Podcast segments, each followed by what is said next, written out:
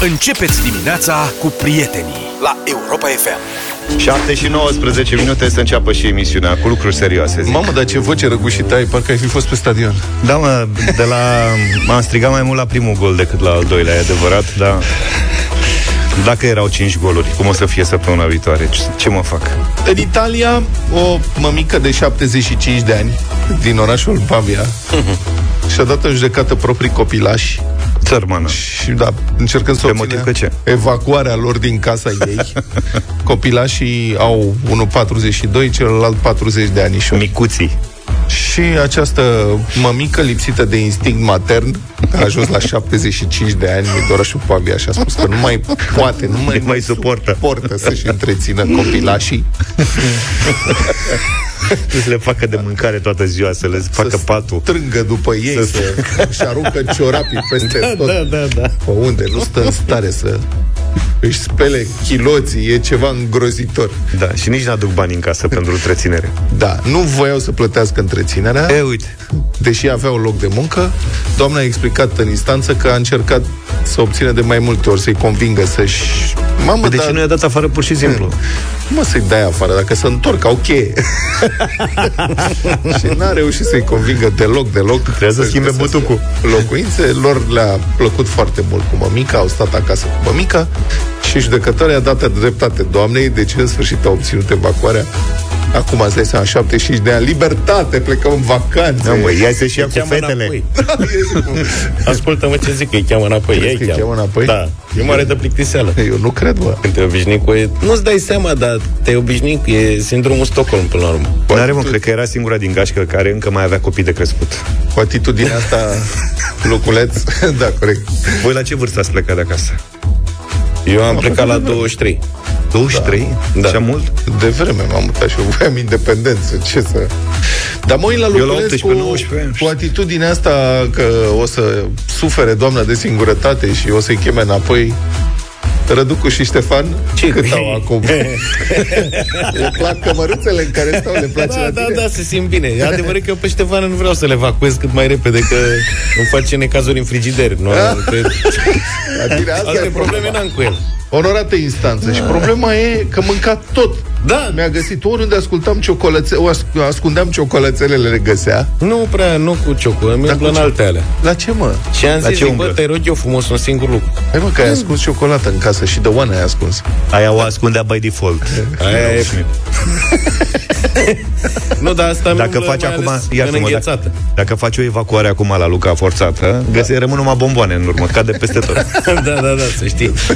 Sunt destule. Deși Deci Asta în când- înghețată, cu stocurile de înghețată îmi face probleme. Serios? Da. Și am zis, zic, bă, dacă mai găsești înghețată sigilată, nu umbli, nu te atingi. îți pui mie.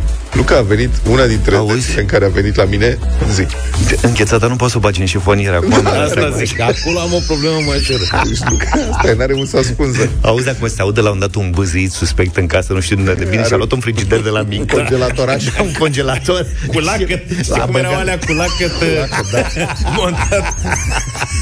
Și a venit la mine și s-a uitat odată în frigider și a zis, mă, dar ce frigider aglomerat ai. Eu având ca o musălă, mior, brânzi. Hai, lasă, lasă, Hai, că mă, am că văzut dai și eu de la de frigiderul poți- când s-a mirat Luca. Care să scoți tot într-un ligian ca să umbli în el. N-ai. Ai văzut de ce erau Luca are- borcănașe lângă borcănașe cutii și printre erau băgate firicele de ceapă, de astea, adică ocupa fiecare, Da, mă, da. fiecare loc. Era Să pixit. mă, de aici tu vorbești care Exit. ai depozit de înghețată și ciocolată prin casă. Adică eu măcar le țin pe toate la un loc și le utilizez cu întreaga familie. La mine e transparență. Cine deschide ușa poate să vadă. Asta avem. Da, mă, dar ea...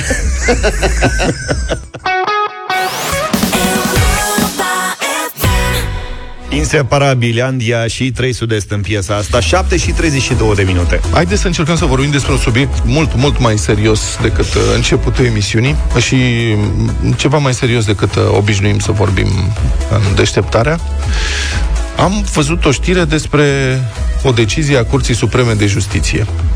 Și dacă sunteți pe recepție avocați, m, juriști, poate cine știe, chiar magistrați, procurori, poate un onorat uh, domn judecător sau doamnă judecător, puteți să sunați, nu e nevoie să ziceți că sunteți judecător, numai să înțelegem noi.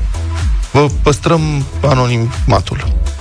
Deci, Curtea Supremă de Justiție pare să fi decis că dacă ai un nivel de trai mic, adică dacă ești sărac, sărman. Și daunele morale pe care ai dreptul să le primești, în cazul în care decide instanța, ar trebui să fie mai mici decât în cazul unui bogat. Ia uite, Zaf se în, încruntă. Deci păi de ce n-ar trebui să fie invers? Da, nu, asta m-a frapat. Deci, în alta curte de casație justiția, casat recent o hotărâre a altei instanțe, deoarece aceasta ar fi acordat despăgubiri morale într-un caz fără să ia în calcul, citez, condițiile de viață ale victimelor și nivelul de trai existent în acest stat, așa încât reparația bănească să nu conducă la o îmbogățire fără just temeia beneficiarilor. Am încheiat citatul. Adică, din ce înțeleg eu, judecătorii au considerat, deci, că nivelul de trai al victimelor implică și un anumit nivel al despăgubirilor ce pot fi acordate. Așa înțeleg. Adică, dacă victimele sunt mai sărăcuțe, nu le poți da despăgubiri prea mari. Că asta îi îmbogățește. Asta înțeleg eu din ce spune Curtea da, Supremă. Deci, dar dacă victimele ar fi deja bogate, ar merita despăgubiri mai mari, că nu se mai îmbogățesc așa ușor. Adică le trăim mult, ei sunt deja bogați. Mai Păi și nu are logică, deci să le mai dai atunci dacă sunt deja Oricum bogați. de multe ori nu are logică treaba asta cu... Adică din ce am mai văzut și eu, mai ales prin știri, că n-am avut de-a face niciodată cu despăgubirile morale, n-am înțeles niciodată care sunt, care-i temeiul, cum se cuantifică despăgubirile morale, dacă să zicem un om este accidentat mortal, iar familia primește niște despăgubiri morale din partea celui care a cauzat accidentul. Am văzut că se întâmplă chestia asta. Și am văzut fel de fel de sume care nu, adică nu înțeleg cum poți să cuantifici durerea unei familii și cum te raportezi la vinovat. Exact um, la asta se referă și motivarea Curții Supreme. Citez din nou. Vă rog să fiți atenți, că e un paragraf scris în termeni mai complicat juridic așa, dar uh, poate fi urmărit. Deci, citez, din motivarea Curții Supreme.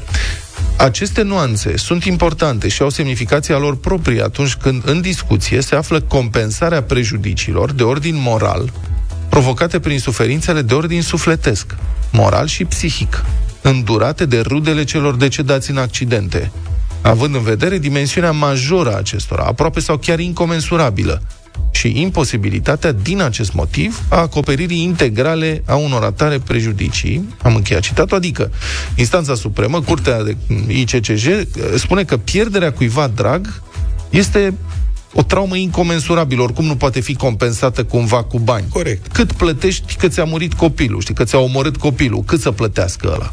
După care, curtea continuă. Citesc din nou. Tendința dimensionării daunelor acordate spre același nivel major al prejudiciului încercat, adică să dai daune mari că prejudiciu e mare, devine un factor de rupere a echilibrului și de pierderea calității de satisfacție echitabilă a daunelor morale. Am încheiat citatul. Cu alte cuvinte, nu poți măsura în bani pierderea cuiva drag, deci mai bine nici nu încercăm. Așa că să oferim daune morale simbolice, ca nu care cumva cei aflați în suferință să se îmbogățească din asta. Eu asta înțeleg din această motivare. Da, da, da. Bun, ce părere aveți? Știu că e un subiect dificil, dar pe mine m-a frapat această abordare. Știrea circulă, sunt diverse comentarii, am văzut-o pe o rețea socială. Cred că putem vorbi despre asta. Deci, cum vi se pare? E ceva ce ne scapă nouă? Încă o dată, e vreun avocat, jurist pe recepție, vreun judecător să ne explice care este ideea? Și ce credeți? În afară de asta, opinia voastră de cetățeni în această țară, că până la urmă pe toți ne privește justiția. Credeți că daunele morale plătite unor victime sau supraviețuitorilor trebuie să aibă legătură cu venitul acestora?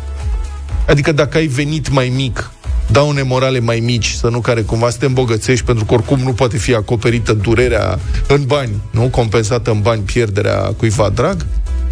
Și dacă ești mai bogat, primești mai mult? Că până la urmă, dacă ești, ai un milion în bancă, dacă îți dă 10.000 de lei, nu te-a dat pe spate, dar dacă ai numai 10.000 de lei în bancă și salariul de 1.000 de lei, 10.000 de lei înseamnă mult. Ia o daună morală de 10.000 de lei și taci din gură că ești sărac. Ok?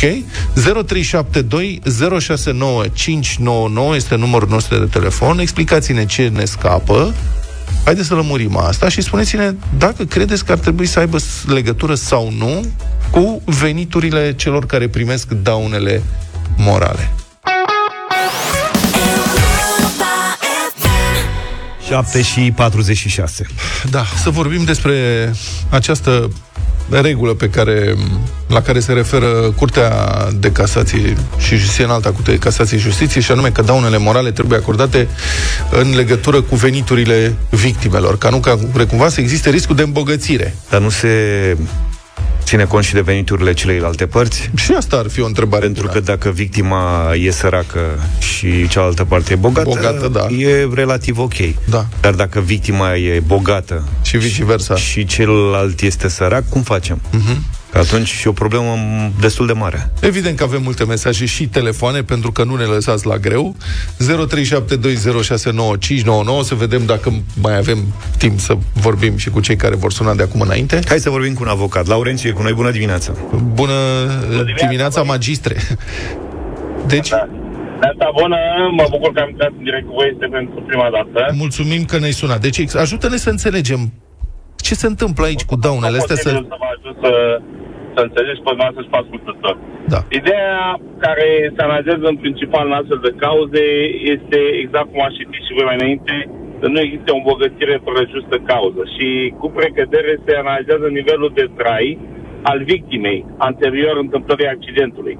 Asta în cazul în care avem de-a face cu o victimă care eh, are doar o vătămaie corporală sau are o vătămaie corporală. În cazul unei victime decedate, atunci se analizează care sunt persoanele pe care le avea în întreținere și care era nivelul de trai pe care îl oferea celor eh, aparținători. Deci, Persoane care aveau dacă, în întreținere. Doamne ferește, să zicem, este rănit fiul unui milionar din România, multimilionar, care, nu știu ce, atunci milionarul respectiv e îndreptățit la daune morale mai mari decât fiul unui Atenție că vorbim, cetățean vorbim obișnuit? aici de două, da, da, am înțeles ce spui. Uh, Sunt două uh, aspecte. Sunt daunele materiale și daunele morale. Nu, morale, zic.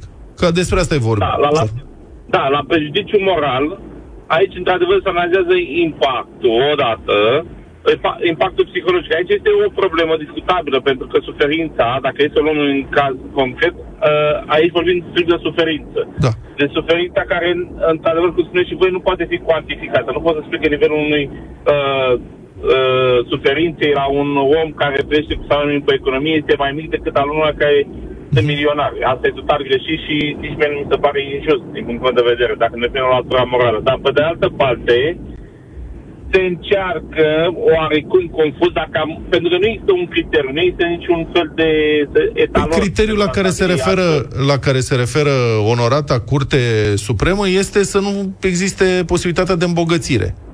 Asta este, îmbogățirea fără justă cauză, da. Uh, iar uh, aici ar fi chestia total, nu știu să spun, nediscutabilă. Uh-huh. Am văzut în instanță atât uh, daune pentru deces de 30.000 de euro, ceea ce mi s-a părut foarte, foarte in- infime, da? Uh-huh. Cât și daune care s-au ridicat la câteva sute de mii de euro. Un, ceea ce vreau să spun este că diferența este foarte mare între ele, ca și, Am ca înțeles. și praguri. Însă, nu, ne, având în vedere că nu există un etalon, un tabel clar, se încearcă chestia asta. Băi, omul ăla aducea în viața familiei, un, avea un nivel de trai de, de genul ăsta, putea să realizeze, avea o carieră de succes, realiza lunar sau, mă rog, uh, perioade sume considerabile. Și Da, da, asta e- este... Asta e o situație în care poți să cuantifici cât de cât. Dacă e vorba de decesul unui copil, de exemplu, și de banii pe care îi primește familia, acolo copilul nu aducea nimic. Adică nu poți să cuantifici. Atunci, acolo cum faci? Cum, mă trebuie să repet puțin întrebarea, că sunt la volan. La Cum faci în situația în care decedează un copil într-un accident rutier, de exemplu, și familia primește despăgubiri, daune morale? Acolo copilul era doar bucuria acelei familii. Cum cuantifici Exact. tu? Ăla este, ăsta este impactul cel mai mare. Să știi că, vreau să spun ca exemplu unde am văzut astfel de chestii, cum s-a uh, analizat, știu că pare ciudat, dar este un criteriu, am văzut în anumite hotărâri, faptul că era unicul copil. A contat și a ridicat uh, suma, uh, cuantumul prejudiciului. Mulțumesc, Da, Laurențiu, mulțumim. mai avem. Hai să vorbim și cu Mihai. Mihai, Salut, bună Mihai. dimineața. Mihai e jurist, Dimineața. nu? Da. Bună dimineața, da. Poți să ne Trebuie explici? să ave- Da, te rog. Uh, Asta este un criteriu care a fost dintotdeauna avut în vedere din instanțele de judecată în momentul când se cuantifică daunele morale. Nu cred că a fost scris în mod expres. Uh, de cele mai multe ori, dar da, instanțele obișnuiesc să aibă în vedere care este nivelul de trai uh, al victimelor. Și ți se, pare, și ți se pare normal? Adică, uh, dacă ești sărac, primești mai puțin? Ca să, da. Ca să înțelegeți situația generală. În primul rând, dumneavoastră discutați despre o decizie într-o, într-o cauză cred că este un recurs acolo, dacă nu mă înșel. Da, adică casează adică o decizie, decizie în care decizie de... s-a apreciat că Curtea de Apel a acordat suma, o sumă prea mare, cam asta e. Da, da, este o decizie de speță. Da. În alta curte pronunță și decizii de îndrumare, care sunt obligatorii pentru toate instanțele. Decizia asta este obligatorie doar în cauza asta. E un dosar cu un obiect specific, are o mulțime de criterii care au fost avute în vedere de instanță la momentul la care s-a pronunțat acțiunea și cu siguranță nu ăsta este singurul. Înțeleg, dar, da, tocmai tu mi-ai spus că de obicei cam asta e legătura, nu? Se, fa- se face o legătură, dar vreau să aveți în vedere și următorul aspect. Uh, de cele mai multe ori, părâții sau cei care trebuie să plătească bani în genul ăsta de cauză sunt societățile de asigurări. Și atunci când te judești cu o societate de asigurări, tu ca reclamant ai posibilitatea să optezi între a, în, între a te judeca la domiciliul tău, dacă mergi într-o acțiune în civil, sau să te judeci la uh, sediul asigurătorului. Sediul care de cele mai Intrăm multe în detalii, eu înțeleg că e foarte complicat, da. intrăm în detalii foarte complicate. Păi ne mă interesează principiul, dacă...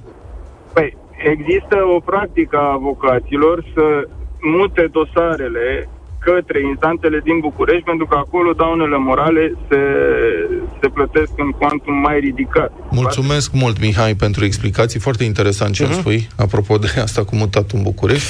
Mai e și Alin, mai avem un minut. Alin, bună, bună dimineața. dimineața. Da. Ne-ai ascultat. Bună dimineața. Te rog, poți să ne pornesc de la ideea de suferință incomensurabilă și e clar că, din punctul, adică eu nu sunt de specialitate. Uh-huh. Vorbesc din perspectiva unui om care nu este nici sărac, nici bogat. Da. Am o fetiță de 19 ani care reprezintă totul pentru mine. Uh-huh. De la asta plec. Ce înseamnă suferință incomensurabilă? Nu este aceeași suferință și pentru cel sărac și pentru cel bogat? Da, întreba cineva, ce, ce săracul bogat? plânge mai puțin decât bogat? Mai adică... puțin, exact, exact. Uh, acum, uh, alt uh, punct este ce înseamnă bogăție. Pentru cel sărac, care poate luptă exact pentru or, acel... O raportează copii. la nivelul de trai da, mediu da, din păi da, țară, se, din România. Se raportează greșit, pentru că pentru poate un om sărac luptă din toate puterile, sărac financiar, ă, pentru bogăția lui, ă, care e reprezentată de, să zicem, de copilul său. Da, mulțumesc, Alinci, pentru intervenția ta. Nu mai avem timp. Rămân în continuare nelămurit cu subiectul ăsta și pe undeva, adică mi se pare straniu să legi despăgubirile morale de uh, starea de sărăcie bunăstarea sau, familiei. Da, de bunăstarea celui care suferă. Adică dacă câștigi mai puțin, daune mai mici să nu care cumva să te îmbogățești. Serios, mi se pare ceva foarte ciudat. Republica Fantastică România la Europa FM. Oameni buni, au apărut detalii despre foarte bizara datoria a fostului minister al sportului către o firmă de parie, pariuri sportive. Așa, am vorbit săptămâna trecută. Da. Uh-huh. Fostul minister al sportului, care acum e Agenția Națională pentru Sport, acum are rang de agenție, era minister, mă rog, a rămas fără șase mașini din dotare, după un litigiu, după ce s-a terminat un litigiu care s-a, mă rog, s-a încheiat cu executare silită. Adică, mașinile astea au fost luate și vândute pentru acoperirea datoriilor. Și e un proces, procesul înțeleg că a început în urmă cu mai bine de 10 ani, când era ministrul doamna Doina Melinte. Ministerul uh, Tineretului și Sportului acționase în justiție în martie 2010 firma Stanley Bet, care nu virase în 2006 nenică, cota de 5% pentru bugetul ministerului. Sunt niște prevederi legale, nu le cunosc prea bine, înțeleg că oamenii respectiv trebuiau să vireze, nu știu, cotă, n-au virat, ministerul i-a dat în judecată pe ea de la Stanley Bet și le-a zis, virați banii. Rezultatul, la finalul procesului, în care ministerul cerea bani firmei de pariuri, deci la finalul procesului, ministerul a rămas cu o datorie de 422.000, 20 de lei și 34 de bani către firma de pariuri. Stai mă puțin, că nu înțeleg. Deci a fost Deci un minist- proces de tipul ia de pe mine că-l omor. Da, da. Înțelegi, mă? Deci, ministerul a dat în judecată Da. Trebuie firma. să ne dați niște bani. Și ăștia au zis, bine, să ne judecăm. La final, um, avem să le dăm niște bani. Păi au pierdut? Așa pare. Adică poate ar fi cheltuieli de judecată. 420 de mii, nu, dar trebuia să vireze 400 nu știu ce către firma de pariuri. Nu cheltuieli de judecată. Deci au dat în judecată firma de pariuri să ceară banii și la finalul procesului a rezultat că de fapt ministerul are să le dea banii. Nu înțeleg cum. Păi da, pot fi cheltuieli de, cheltuielile de judecată, nu le încasează una dintre părți, că reprezintă cheltuielile cu judecată, Așa adică cu crezi că a fost? avocații, cu... Eu Poate așa știu. avocații au fost scumpi. Eu nu cred că... Deci eu nu cheltuielile cred de că- judecată asta înseamnă ce sumă ai cheltuit tu pe parcursul procesului. De, da, și înseamnă că au pierdut procesul și după aceea cheltuielile de judecată au trebuit să le dea banii înapoi la Da, stat? și 400 Asta e de- o presupunere totală. nu, că eu deci te nu dau în avem nicio judecat- idee că așa a fost. A, nu, presupun. Nu știm. Dar eu te altfel dau în nu- judecată n-are pe sens. Da. tine. Da. Sper și, că nu. nu, și tu câștigi cumva. Adică eu n-am dreptate Da. și tu câștigi, dar ai cheltuit niște bani în procesul Așa. respectiv. Banii aia pe care i-ai cheltuit tu, trebuie să să iau mi-i de dai la mie. Așa crezi că e. Da. Trebuie să-i dai Este una dintre Da, posibilități. eu trebuie să-i dau lui, da. E una dintre posibilități, nu știm dacă asta este, rezultatul ăsta e. Deci ministerul a dat în judecată o firmă de pariuri și la final a rămas datoare la firma de pariuri. Bun, și ca să nu fie executat silit, ministerul n-a avut încotro și a plătit suma asta, aproximativ 450.000 de lei, scrie gsp.ro, care investigează cazul, dar suma a fost virată într-un cont greșit. Hm. Iar persoana respectivă, citez, a fugit cu banii. Luca, vezi, deci noi dezvăluit- ne judecăm. a dezvăluit pentru Gazeta Sporturilor fostul titular al portofoliului uh, Eduard Novac. Deci noi ne judecăm, eu pierd și dau banii lui Luca și el fuge. Da. Asta e. Deci cum? Băi, în România e, nu se poate. Deci te judeci cu ea, au virat contul, au, au virat banii la altcineva. Au virat, la, în loc să vireze la executorul judecătoresc, au virat la avocat. Și avocatul, a, înțe- așa zice domnul Novac, că au fugit cu banii. Niciunul dintre ministrii sportului care au urmat nu a mai făcut nimic pentru recuperarea datoriei, a mai declarat domnul Novac. Uh, Fiecare a cerut o amânare de la Curtea de Conturi pentru această speță și cazul s-a rostogolit și a ajuns în mandatul lui și asta e, în cele din urmă, cei care au manevrat greșit banii publici au scăpat deoarece faptele s-au prescris. Dar banii tot trebuiau plătiți. Adică datoria nu se prescrie. Evident. Se prescrie doar vina. Adică da. ăia care... Și cred că și avocatul ăla a scăpat cu banii. Păi da, păi cred că da. și sechestru, mă rog, s-a pus sechestru și din garajul Agenției Naționale pentru Sport au dispărut un autoturism BMW, mașina de serviciu a ministrului. De ce nu le dăm, mă, să le dea Daci Spring? Da, e fost N-au atâtea prize la minister. Păi, nu să le aibă- mai dă. Ha? Da. Să aibă primul ministru, sunt de acord să-i dea Logan. La Cine avea, mă, Băsescu mai ieșea cu să le Loganul dea- prin... Da. Și ieșea, și ieșea singur fără SPP, adică... E, aiurea SPP era lângă în spate. Păi nu, nu, în sensul că ea nu veneau cu Mercedes-uri și cu astea, știi, știi ca că- să iasă în evidență. S-a zvonit, nu s-a putut demonstra niciodată că într-o seară când a plecat cu Loganul era atât de vesel încât a adormit la semafor pe volan. Serios? Da. Așa se zvonește. Știi că mai pățise așa ăsta, Nicușor, cum îl cheamă, de la Constanța.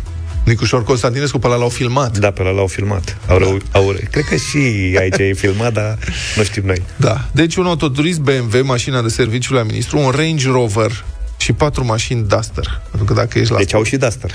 Da, aveau și patru dastere și asta e acum, ci că dacă nu mai au mașini, angajații merg pe jos sau cu taxiul pentru a rezolva diferitele Mamă, probleme. hai să-i plângem de milă. Sărmani. Mamă, să le dea daune morale. Să te angajați bogați sau angajați săraci? Că nu ne dăm seama.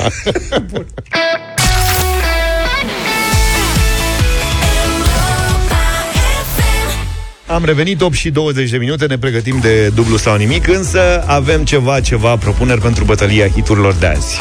Da, uh, una dintre trupele mele favorite din muzica românească, 3 Sud-Est, este în mare vogă zilele astea cu o piesă nouă, e difuzată. Anii ăștia, nu pretutindeni. zilele astea, anii ăștia. e- Nu, eu zic acum că are piesa asta care e în difuzare în heavy rotation, cum se spune în uh, limbaj radiofonic. Fapt pentru care mie mi s-a făcut dor de piesa lor de căpătâi pe care vă propun astăzi la bătălia hiturilor, amintirile. Fără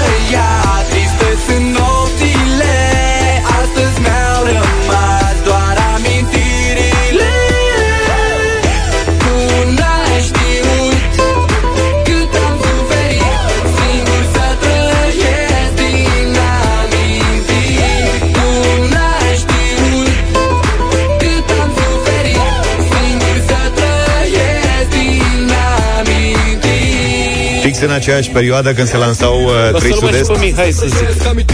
Auzi. Nu poți să vorbești de asta, mă, mâncați așa. Eu vă- au cântat doi, al treilea n-am... Fix în aceeași perioadă, așa. trupa Vama Veche era în super vogă. Nu am chefal se dusese deja, nu mai era un mega, mega ultra hit, așa că au revenit atunci cu piesa Vara asta, care se dădea în heavy rotation, dacă vă aduceți aminte, pe Atomic TV. Da, mă, da. Vara asta e propunerea mea.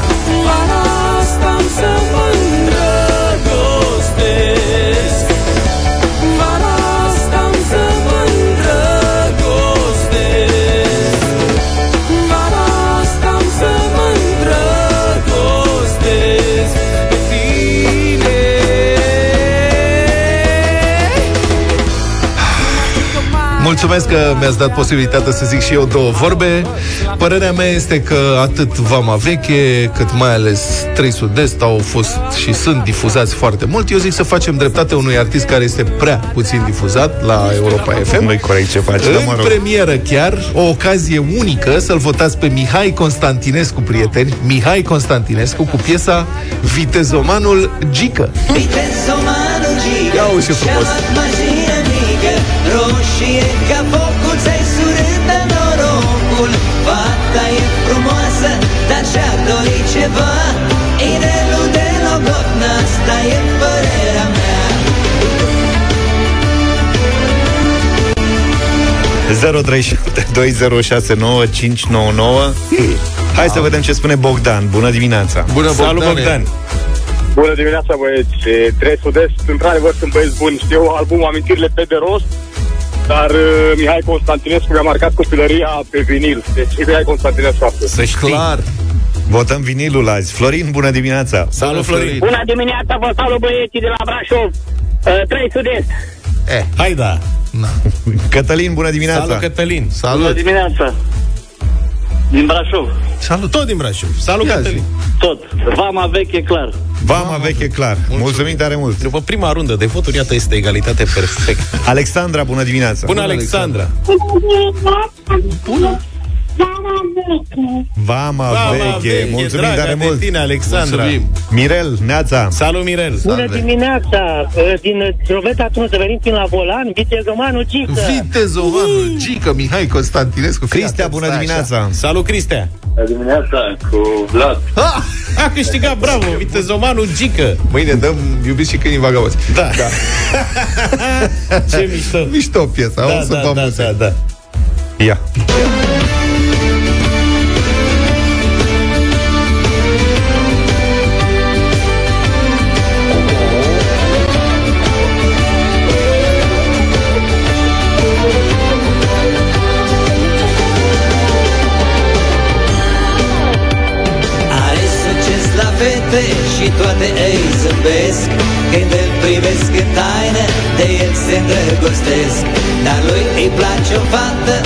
fuge după ea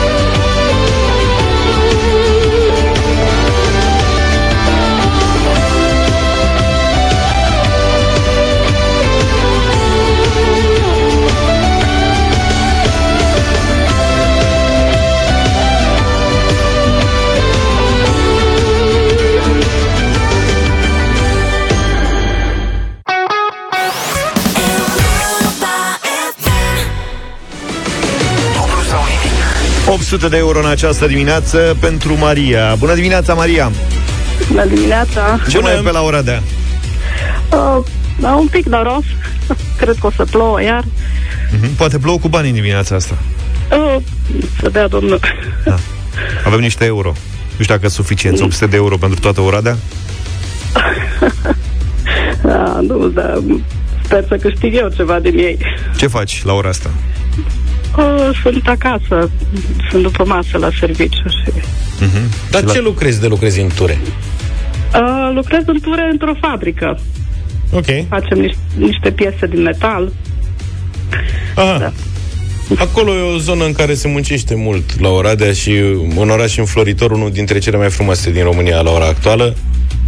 Așa e, așa e. Felicitări pentru ce aveți acolo da, și o spălăria. mulțumim. Maria, e Da, singură? Dumnezeu Te în ajută toată țara. cineva? Uh, singură. Singură, singurică. Bine, să știi Singură că cu emoțiile. poți să faci treaba astăzi. Chiar și singură. Să sperăm. Mm-hmm. Ești pregătită să începem? Uh, da, m-am, am intrat în horă. Asta e. Jucăm. Hai! Mult succes! 100 de euro Facem treabă. Lasă emoțiile la o parte, Maria, concentrează-te și spune-ne pentru 100 de euro câte falange avem la o mână. Falange 5. Oh, nu. Nu, cred că am greșit. Două, trei, Răducu a început să facă anatomie la școală în toamna asta sau 2, ceva? 6, 9, 9, 12, Maria, că le socotești. 12, cum pe 2, oh, 15. 3, 5. Păi nu că ai zis cu încă două la sfârșit. Da. Degetul mare câte are? Degetul mare are, are tot 3, că începe de jos. Eu acolo văd două. Mă, Luca, Două, dar câte două. oase carpiene are mâna? Dar de ce te bagi Stai mă tu? puțin că rămânem la falange. Deci două la primărie. Cinci ani. Și 3, Carpiene, domnul 8. profesor. 8 scrie. 8 carpiene și 5 sunt metacarpiene. Metacarpiene. Ai văzut? Acolo Da. e problema. Și câte oase cu tot? Hai mă că falangele sunt astea simple. Și nu cu mă totul câte sunt? zăpăci. Câte oase sunt cu totul? Într-o mână, Da. Da. 5 cu 8 și cu 4 și cu 5 cu 14 și cu 8 uh, 27. Bravo. uh, Maria, îmi pare rău. da. Asta e. Poate altă dată te găsim uh, la serviciu și cu mai mulți colegi și mai multe Da. șanse de câștig. Mai greu, falangele. Da, Anatomia. noi ne reauzim mâine, amigos, într-o nouă ediție de 200 de euro pornirea la dublu sau nimic. Aveți timp 24 de ore să vă numărați și Falangele. falangele de la picioare.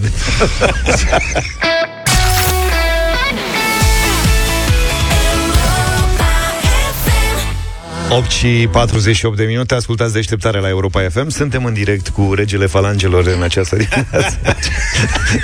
Ia zine, Luca, cum e Aici cu și falangele? Chiureș, domne, sunt reacții din teritoriu. Așa. Domne, e incredibil cât de grea e întrebarea asta, cum ai putut să întrebi așa ceva. Chiar și din studio mi s-a reproșat, colegii mi-au reproșat uh, dificultatea întrebării cu falangele, ca să vă spun sincer. Eu mă uitam ieri la mână și am, vrut, am vrut să întreb câte falange are degetul inelar sau arătător. Un deget. Așa. Dar nu la mare, că la mare are doar două. Acolo e cu Și skepsis. zic să o, da. După aia Și le-ai zic, pus bă, pe dar toate. e, nu, mă, E prea jură- puțin, mă, jură un deget. lumea, Că îmi bagi joc, cum să întreb câte falange are inelarul. Și zic atunci să le socoatim pe toate, să o facem puțin mai greuță. Dar nu mi-am dat seama că Și e... asta ai petrecut toată după masa socotind asta și ai întrebat pentru 6 secunde acum, nu? Cu 14 Da, falange. eu le-am numărat până în 3 cu 3 cu 3 cu 3 cu 2 și mi-a dat 14. Iar răspunsul corect e 14, că sunt și câțiva oameni care zic nu 27, cum a zis voi, ci 14. Nu, a, întrebarea colegilor a fost câte oase avem în total la o mână. Alea sunt 27. Da. Falangele în total sunt 14. Avem câte 3 la fiecare dești și două la deștul mare. Da. Când i-am zis lui colegului Luca că e un Dar pic n-am cam... realizat, câteodată mi se mai întâmplă și mie să... I-am spus că bă, e un pic cam greu. Păi și să le numere, mă. Și atunci propun ca următoarele întrebări să fie astea. Câte coaste ai? Și să numere coastele, mă, în timp ce e la Asta le în telefon. fața ochilor, dă Păi și coaste, mă, dacă te uiți în jos, tot în fața ochilor sunt. Asta ar trebui să știi câte ai. Câte vertebre? Da. Oale le simți? El unul, el doi. Da, se mai întâmplă, lăsați că asta a fost drăguță. Ce să... Ce vrei? Trei subiect? Bine, subiect. Un domn cu un picior lipsă Vezi, te duci tot în ortopedie. și 14 falange lipsă. Deci dânsul avea 28 de falange cu totul la picior, dar un picior lipsă. La picioare. Avem la La picioare. La picioare. Nu avem Nu, falange hai la că deja picioare? îi dăm pe oameni peste cap complet. La, fa- la picioare avem falange. Avem, dar nu avem 14. Dar câte nu, sunt? avem 14 într-o parte, 14 într-o parte, deoarece avem 5 degete și la picior și degetul mare are numai două falange. Exact ca la mână, practic. Nu știai? Deci tu la degetul mic de la picior ai trei falange, da? Da. Hai tu zi cu ăla, cu aerul tău. Concentrați-te la mine. Da, da, sunt. Deci un bărbat cu un picior și mai multe falange lipsă Da. a fost arestat în Argentina sub suspiciunea de furt. El ar fi furat dintr-un magazin de pantofi un singur pantof. Serios. Polițiștii l-au reținut pe bărbat în timp ce Auzi? acesta, citez, Mă, măcar a furat pantoful bun. sper, Adică... da. Polițiștii l-au reținut pe bărbat în timp, în timp ce acesta fugea. Cum fugea? Măi, și mă provoca. Fugea pe jos, alături de un presupus complice. Poliția a comunicat că el se afla la mică distanță de magazin. Poate că... Da, îmi cer scuze, bărbatul purta pantoful furat în picior când a fost uh, prins. Am asta nu înțeleagă lumea, că nu De râdem de, poliția bă, Argentina. situația omului, ci de bă, știre în sine. Păi, apropo de, De situație. magazinele de pantofi Da. și încercarea, probarea mag- uh, pantofilor la magazin. E- Să încercați următorul lucru și să priviți în ochi vânzătorul când îi adresați întrebarea. Deci știți cum se face la pantofi. Pui un pantof în picior, te plimbi puțin și după aia zici, "Mm, dacă merge, zici, merge, dați-mi și pe celălalt. Îl pui și pe celălalt și în momentul ăla e ok, te ridici în picioare și privindu-l în ochi, te întrebi, îl întrebi. Au încercat vreodată cumpărătorii să fugă cu pantofii noi în picioare când uh, se erau încălțați și... A? Nu, și cred. să vezi cum se schimbă la față. omul. Ai făcut-o asta? De fiecare dată Dar fac ce cu oamenii? asta. Îmi place să glumesc. Stai că ăsta a găsit între timp că sunt 14 falange, nu? Mie nu vine să cred că sunt trei falange în degetul mic de la picior. Da, sunt mă, două, este incredibil. uh, trei, da. Da. Cum le-au strecurat ei acolo, cum le-au pus cap la cap. Da, deci la tine degetul mic era problema. Da, da. Eu l-am luat în calcul cu o falangă, jur. Îi crește și unghie și de asta, cred că aia e a treia. Hai, două! Da, vă rog. Alo? Alo? Bună dimineața! Da? Bună dimineața. Nici n-am apucat să sunăm prea bine, că ne-ai și Da, răspuns. da, da. Alo? Nu vă supărați, câte falange aveți la o mână? Da, chiar așa. Nu închideți, vă rog. Nu închid. E serios. Noi suntem serioși, Nu, mai, serios, mai întrebarea puțin în este- dimineața asta. În 6 secunde. Câte falange aveți la o mână? 1, 2, 3, 4, 5, 6. Vezi, Luca, nu știe nimeni. Da, este. Sunt în direct la Europa FM. Da, da. Ești în direct la Europa FM, da. Dar n-ai răspuns cum trebuie, să Of. știi. Alo? Alo? Da, da, da, ești în direct, să știi. Bună dimineața. Bună dimineața, cum trebuia să răspunzi la telefon? Nu, Trebuia cu Mm? Europa FM parte din viața mea. Da, da, da. Așa trebuie. Face parte. Așa trebuie. A, și aveam 100 de euro pentru tine în dimineața asta. Nu e nicio problemă. Asta este. N-am fost pe fază, nu e nicio problemă. Următorul să fie mai atent. Nu e nimic. Cine a făcut desenul da. pe care ne l-ai trimis? Poftim? Cine a făcut? Ilinca. Ilinca. O, o pupăm pe Ilinca și îți mulțumim Da. că ne-ai trimis desenul ei. Te-am pupat numai bine. Mulțumesc, la revedere. Gelul s-a descălțat să-și numere fără.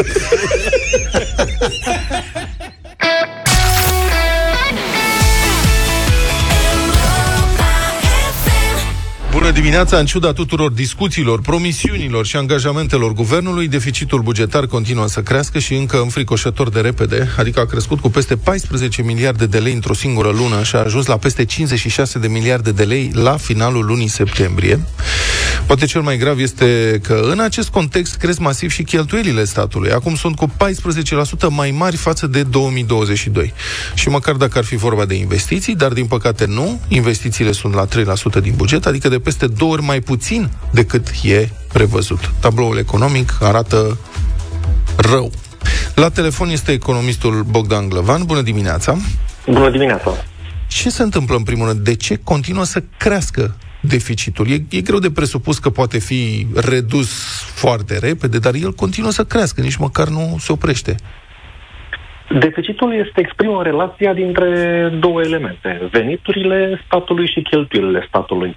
Și pentru că vorbeați de cheltuieli, este bine să spunem că toate cheltuielile statului sunt mai mari decât cele estimate la începutul anului. Uh, indiferent că vorbim de salarii, că vorbim de bunuri și servicii, de dobânzi, de absolut orice, venții toate sunt mai mari decât au fost estimate. Iată, Mai, așadar, mai puțin investițiile. Exact, iată așadar uh, uh, o explicație facilă. A do- al doilea element sunt veniturile. Și aici veniturile, uh, cea mai mare parte a lor, da, to- to- toate capitolele aproape, sunt mai mici decât cele estimate la începutul anului, substanțial mai mici. În urmare, nu e de mirare că România are un deficit uh, aproape egal cu cel din 2021, ceea ce arată că nu a făcut nicio consolidare bugetară, adică trăim pe caiet exact cum eram și în 2021, deși noi ne-am propus să nu mai trăim pe caiet. Știți, aș face acum o comparație ca să fie ușor de înțeles pentru toată lumea. E ca într-o familie. Orice familie are un buget de venituri și cheltuieli. E ca și cum o familie ar trăi pe datorie, iar datoria respectivă n-ar fi făcută pentru, să zicem, cursuri de perfecționare sau iei un credit ca să dezvolți o afacere și cu speranța că în câțiva ani vei câștiga mai mult. Nu, sunt, e vorba de bani care se duc pe petreceri, pe vacanțe, pe chefuri. Cam așa arată bugetul nostru acum, nu? Da, este un uh, management prost al banilor. Da? Uh, Deci dacă o familie are tot interesul să-și chivernisească banii astfel încât uh, să, dacă și-a făcut rate ca să cumpere un apartament, să rămână cu apartamentul, să nu ajungă vreodată în situația de a pierde casa sau mașina, da? sau să aibă grijă să-și îmbrace copiii, să-i ducă la școală. Deci dacă o familie are interesul ăsta, ce vedem uh, în România este că uh, guvernul nu are deloc interesul de a chivernisi banul public. Și trebuia să facă lucrul acesta, uh, însă, dincolo de anul 2021, nu s-a mai întâmplat nimic. Uh, Anul trecut a fost un fenomen excepțional. Prin inflația declanșată, guvernul a adunat mulți bani la buget și astfel a putut raporta triumfător uh, o producție la hectar enormă. Adică, ia uitați cum am scăzut deficitul, dar anul acesta nu mai funcționează lucrurile, evident, și la anul va fi și mai rău, uh, pentru că inflația scade, va continua să scadă și atunci împăratul este gol, vedem realitatea. Realitatea este că managementul finanțelor publice a fost uh, uh, foarte prost și nu s-a făcut nicio chiverniseală. Lucrurile vor arăta mai rău, vor fi mai rele din punctul de vedere al încasărilor când scade inflația. Exact. Pentru oameni e bine că scade inflația, mă rog, până la un anumit punct. Dar de unde vin totuși acești bani prin care se finanțează deficitul în creștere? Cine plătește? Păi există o singură, mă rog, există chiar și două variante. Una este tocmai inflația, da? Mhm. Deci să uh, tipărești banii, cum se întâmplă în lumea a treia și astfel să declanșezi o inflație pustiitoare, ceea ce, sigur, uh, nu ne dorim în România și există piedici și constrângeri ca statul să facă chestia asta. Și atunci mai rămâne cealaltă variantă mare și lată, anume să ne împrumutăm. Și, din păcate, dacă ne uităm la dobânzile la care se împrumută statul, vedem că ele, practic, au rămas constante de la începutul verii. Deci, în, uh, noi am mai discutat aceste lucruri, am spus că dobânzile vor scădea lent. Uh, și cred că acum se vede foarte bine că costul acestor împrumuturi a rămas ridicat. Și atenție, în momentul în care inflația va scădea și mai mult, da, în perioada următoare, anul viitor, costul acestor do- împrumuturi, dobânzile, vor deveni real pozitive. Deci, o să ne împrumutăm, cu alte cuvinte, tot pe la 7%, dar inflația va fi 5%. Și atunci, cu atât mai greu va fi pentru stat să um, facă rost de bani sau cu atât mai împo- împovărătoare va fi finanțarea deficitului bugetar. Drept pentru care și asistăm la ceea ce asistăm, anume la creșterea taxelor. Bogdan Grăvan, acum, care ar trebui să fie calea corectă, sustenabilă de echilibrare și reducerea deficitului bugetar?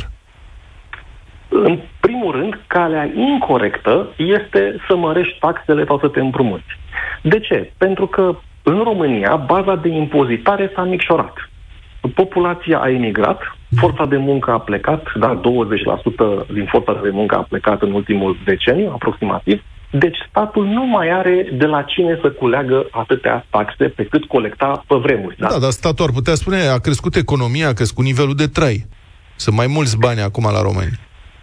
Sigur că da, dar nu ca uh, procent, nu neapărat ca procent din uh, bogăția asta creată, din producția asta creată în România. Ideea este că pe măsură ce baza de impozitare scade, trebuie să te ajustezi și tu. Adică ca un om. Atunci când vine frigul, pune o, car- pune o haină pe el.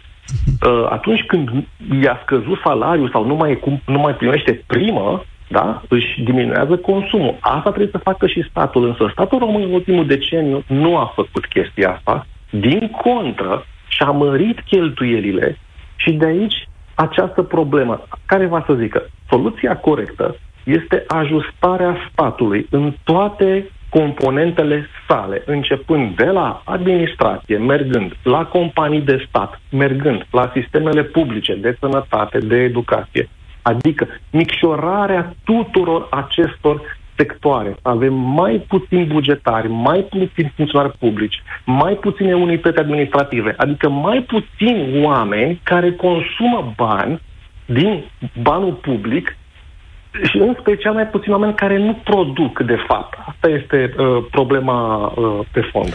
Mulțumesc foarte mult. A fost în direct în uh, deșteptarea economistul Bogdan Glevan. În câteva minute avem un duet la Radio Voting, așa că vă invităm să rămâneți alături de noi. 9 și 25 de minute.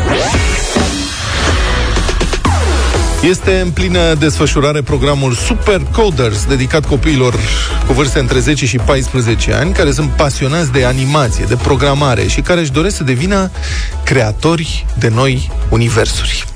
Copiii pot învăța limbaje simple de programare și astfel pot să dea frâu liber imaginației și să descopere oportunități, oportunitățile nemărginite de învățare pe care le oferă tehnologia. Programul Super Coders este realizat de Fundația Orange, iar la telefon este Ovidiu Ana, directorul executiv al Fundației Orange. Bună dimineața! Bună dimineața! Cum se desfășoară practic acest program care se adresează copiilor? Uh, acest program uh, se află în acest moment la cea de-a 10-a ediție și am pregătit uh, un program aniversar, să spunem așa. Uh, în ultimele săptămâni am avut o serie de ateliere, ateliere atât fizic cât și online. Urmează să mai avem câteva ateliere prin țară și uh, unul online și așteptăm ca tinerii să se înscrie la aceste ateliere. Uh, iar până pe 19 noiembrie așteptăm aplicațiile oricărui tânăr cu vârsta cuprinsă între 10 și 14 ani uh, să o încarce pe site-ul nostru, pe orangedigitalcenter.ro. Uh-huh. Și uh, ce învață da. copiii? Adică, practic, ce se întâmplă în interacțiunea aceasta? Și mai ales copiii trebuie să aibă deja anumite cunoștințe sau pot veni de la zero? Uh, de-a lungul timpului am observat că vin și tineri care pornesc de la zero, vor, uh, ei dezvoltă niște aplicații în uh, platforma Scratch, este o platformă care se predă și la școală. Unii dintre ei știu uh, să o folosească, uh, dar uh, dincolo de platforma aceasta ei învață chestiuni tehnice, învață să fie creativi, să uh, creeze o poveste și să rezolve anumite probleme. Noi clar vom uh, puncta pe lângă creativitate și uh, aspectele tehnice și modul în care ei au dat curs poveștii, cum au continuat-o. Uh-huh. Din punctul dumneavoastră de vedere, de ce sunt importante aceste programe pentru copii? Uh, noi la Fundația Orange credem cu tărie în uh, educația digitală cât mai devreme, pentru că odată ce înveți, ai bazele uh, gândirii logice, gândirii critice, tinerii vor fi mai pregătiți să, înva- să învețe un limbaj de programare complex.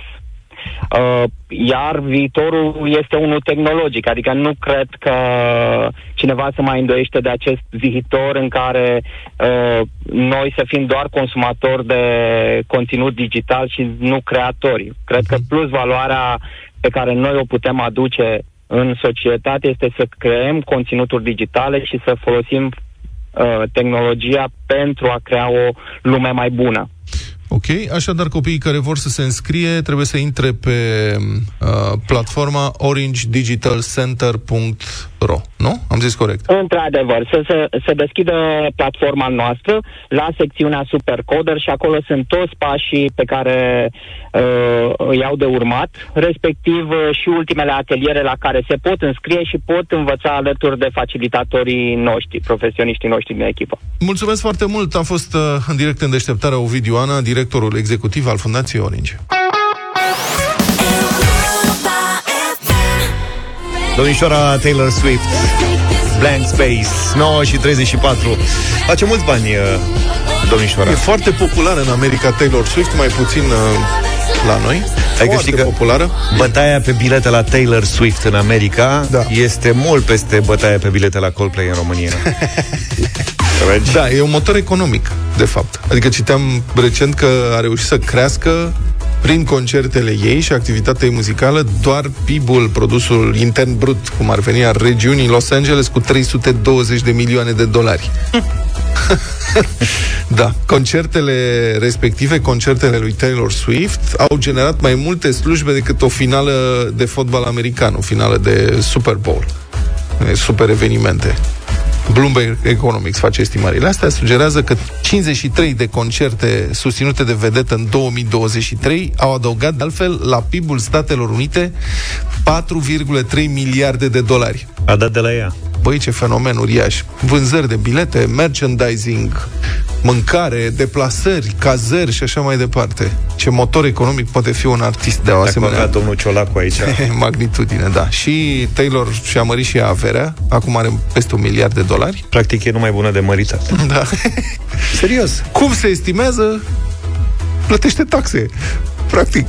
Da, ca toți artiștii români, nu și artiștii români plătesc taxe. Nu, că s-au mai schimbat lucrurile. Da, tu da. bați așa un pic, dar ai mai spre anii 90-2000 Da. un pic. Du-te, bă, Acum de lucrurile aici. s-au schimbat. La, se plătesc taxe, se registrează veniturile la artiștii care cântă la nunți? Artiștii pe care îi cunosc eu uh, plătesc taxe. plătesc niște taxe. Iată ce mai zice Bloomberg News. După un turneu record în care a străbătut Statele Unite, inclusiv un concert în Seattle, unde forța cu care dansa publicul a provocat o activitate seismică echivalentă cu un cutremur cu magnitudinea 2,3, artista, în vârstă de 33 de ani acum, a acumulat o avere de 1,1 miliarde de dolari. Și ea și-a făcut miliardul ăsta prin um, prin performanțele artistice. Adică nu sunt bani făcuți din contracte de publicitate, de advertising cu giganți, cum au, sau, mă rog, prin uh, uh, mărci proprii de îmbrăcăminte sau parfumuri. Cum Te au refer alții. doar la spectacole. Da, activitate muzicală, concerte și producție muzicală uh-huh. și vânzări de, um, de muzică. Vânzările de bilete și de suveniruri, 370 de milioane de dolari. La fel ca diminune, că nici ăla n-are reclame la nimic, e numai da. ce cântă. Auzi, are doar un miliard. Da, un doar unul? Da. Venituri... Dacă se trezește domnul Țiriac și ne ascultă, da. înțeles, El a i-a trezit răs- degeaba. Și el nici n-a cântat. Venituri din Spotify și YouTube, 120 de milioane de dolari. 80 de milioane generate de redevențele din vânzări de muzică, are 5 locuințe, 5 case, evaluate la 110 milioane de dolari. Hai mă, gata că ne-ai nebunit cu asta, de nu ascultă Păi românii. astea sunt, mă, locuințe. 110 milioane, nu ce are Iohannis. Niște... Mă rog, nu ce știm noi care e Iohannis. 9 și 46 Nici bine n-am intrat în weekend săptămâna trecută Pe la un 12 așa. A apărut piesă nouă de la Taxi cu Teo Rose. Hai să o ascultăm, se numește Graffiti. Vă place sau nu, nici nu contează. Noi așteptăm votul vostru la 0372069599 Iubirea asta mea e atât de mare încât Nu pot să povestesc, nu pot să o cânt Și nu înțeleg cum am putut să ți-o dau tocmai ție. Singura femeie fără inimă de pe pământ. Iubirea asta este prea intensă. Pentru tine prea curată Pentru tine prea strălucitoare Pentru tine de asta nu vezi Și nu o să înțelegi niciodată Niciodată. Au fost femei care s-au îndrăgostit de mine Când am povestit cât de mult te iubesc Dar iubirea mea s-a lovit de tine. Ca un fluture de marele zid chinezesc Ești un zid acoperit cu grafiti de alții Absolut nimic nu e desenat de tine. Dar știi, cel mai tare grafiti E ăla făcut de mine. Oh, oh, oh, oh.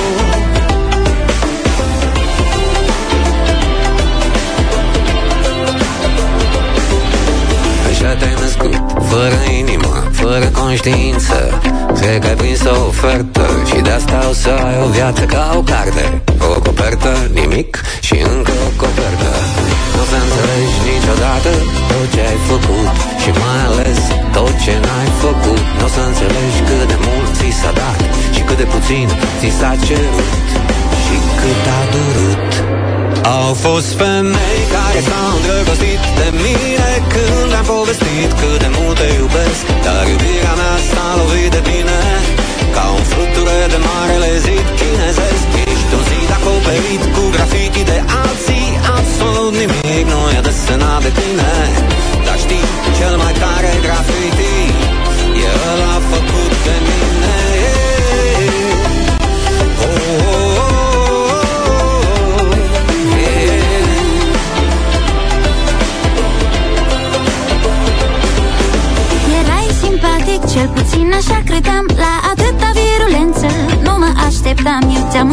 iubirea Nu vreau să fiu rea, dar efectiv n-am avut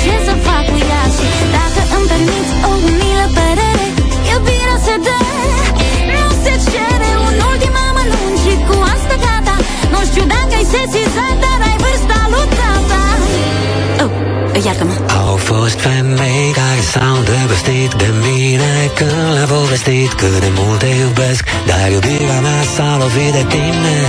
Ca un fluture de marele zid chinezesc. Ești un zid acoperit cu grafiti de alții. Absolut nimic nu e desenat de tine. Dar știi, cel mai tare grafiti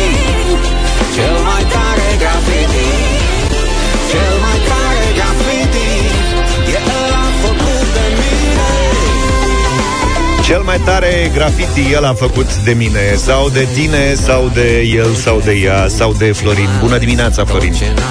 Bună dimineața, băieți! Un da pentru simpatica Teo. Teo Roze. Bine. O zi bună. Bine, Florin, îți mulțumim. Care s-au îndrăgostit de mine Când am povestit cât de mult te iubesc Dar iubirea mea s-a lovit de tine Ca un fluture de marele zid chinezesc Ești un zid acoperit cu grafiti de alții Bună, Elena Bună Bună dimineața! Un da, de la mine e haioasă piesa, îmi place.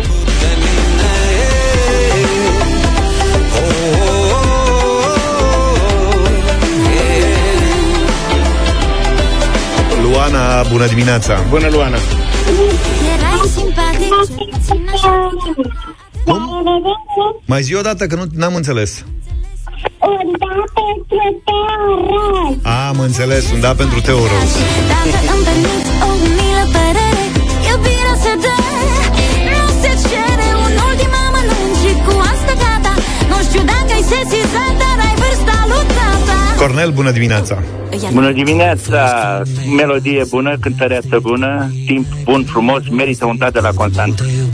Dar iubirea mea s-a lovit de tine Ca un fluture de marele zid chinezesc Ești un zid acoperit cu grafiti de alții Absolut nimic nu e desenat de tine Dar știi, cel mai tare grafiti Cel mai tare grafiti Cel mai tare grafiti E ăla făcut de mine Angela, bună dimineața!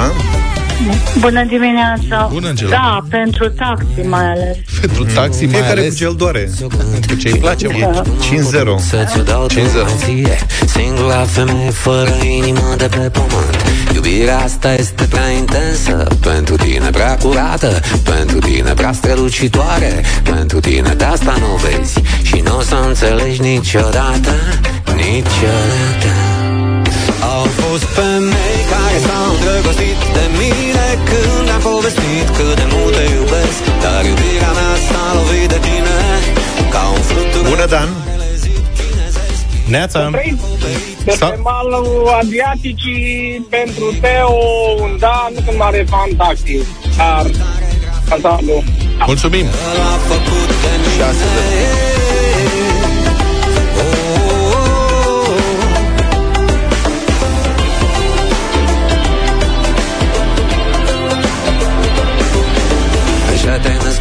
fără inimă, fără conștiință Laura, bună dimineața! Neața! Bună dimineața de la Sighet! Mulțumesc taxi, mulțumesc Europa FM! Așa ceva vreau să aud în fiecare zi. Șapte, veselă da. piesă. Tot ce ai făcut și mai ales tot ce n-ai făcut Nu o să înțelegi cât de mult ți s-a dat Și cât de puțin ți s-a cerut Și cât a durut Au fost femei care s-au îndrăgostit de mine Când am povestit cât de mult te iubesc Dar iubirea mea s-a lovit de Steliana, bună dimineața! Bună dimineața! Pentru Teo Roz, 10 cu felicitări. grafiti de alții Absolut nimic Nu trebuie să facem ceva când e un duo sau că se votează separat. Facem 20 de voturi Da, primul la 20. Și pentru situația de 18-2 da, corect. Dorel, binevenit! Vă salut cu drag de la Arad. Cinezărie în toată regula. Un nu mare, un nu hotărât. Nu cred Un nu, stai, stai, stai, stai, stai. Pentru cine e nu? Ca, da. Pentru, pentru întreaga melodie. Am înțeles. Jos Totul un om întreaga hotărât. melodie. Îmi permiți o umilă părere Iubirea se dă Cine se... Nu se cere un ultim Chinezerie, nene. Și cu asta gata Nu știu dacă ai sesizat Dar ai vârsta lui tata Oh, iartă-mă Au fost femei care s-au îndrăgostit de mine Când le-am povestit cât de mult te iubesc Dar iubirea mea s-a lovit Mihaela, bună dimineața! Ca un fluture Bună dimineața, pot anula votul anterior? Nu, nu. Da. E, 9-1, practic au mai fost cazuri de tine Ne auzim mâine dimineață, pe la 7, fără un pic numai bine. Toate bune! Pa, pa! Deșteptarea cu Vlad, George și Luca. De luni până vineri, de la 7 dimineața, la Europa FM.